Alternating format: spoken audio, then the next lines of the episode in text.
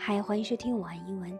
今天想和您分享一篇美文，它的名字叫做《The Best Time of My Life》。It was June 15, and in two days I would be turning 30. I was insecure about entering a new decade of my life and feared that my best years were now behind me. My daily routine included going to the gym for a workout before going to work. Every morning, I would see my friend Nicholas at the gym. He was 79 years old and in terrific shape. As I greeted Nicholas on this particular day, he noticed I wasn't full of my usual vitality and asked if there was anything wrong. I told him I was feeling anxious about turning 30. I wondered how I would look back on my life once I reached Nicholas's age. So I asked him, What was the best time of your life? Without hesitation, Nicholas replied, Well, Joe, this is my philosophical answer to your philosophical question.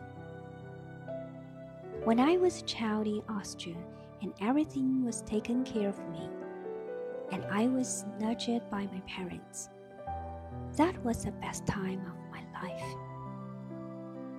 When I was going to school and learning the things I know today, that was the best time of my life.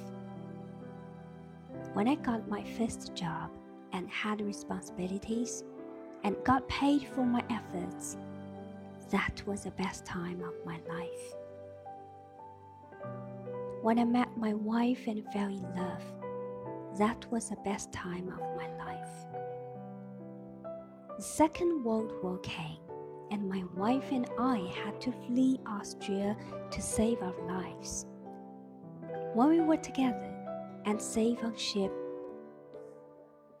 when we were together and safe on ship bound for North America, that was the best time of my life. When we came to Canada and started a family, that was the best time of my life. When I was a young father, watching my children grow up, that was the best time of my life. And now, Joe, I am 79 years old. I have my health, I feel good, and I am in love with my wife, just as I was when we first met. This is the best time of my life.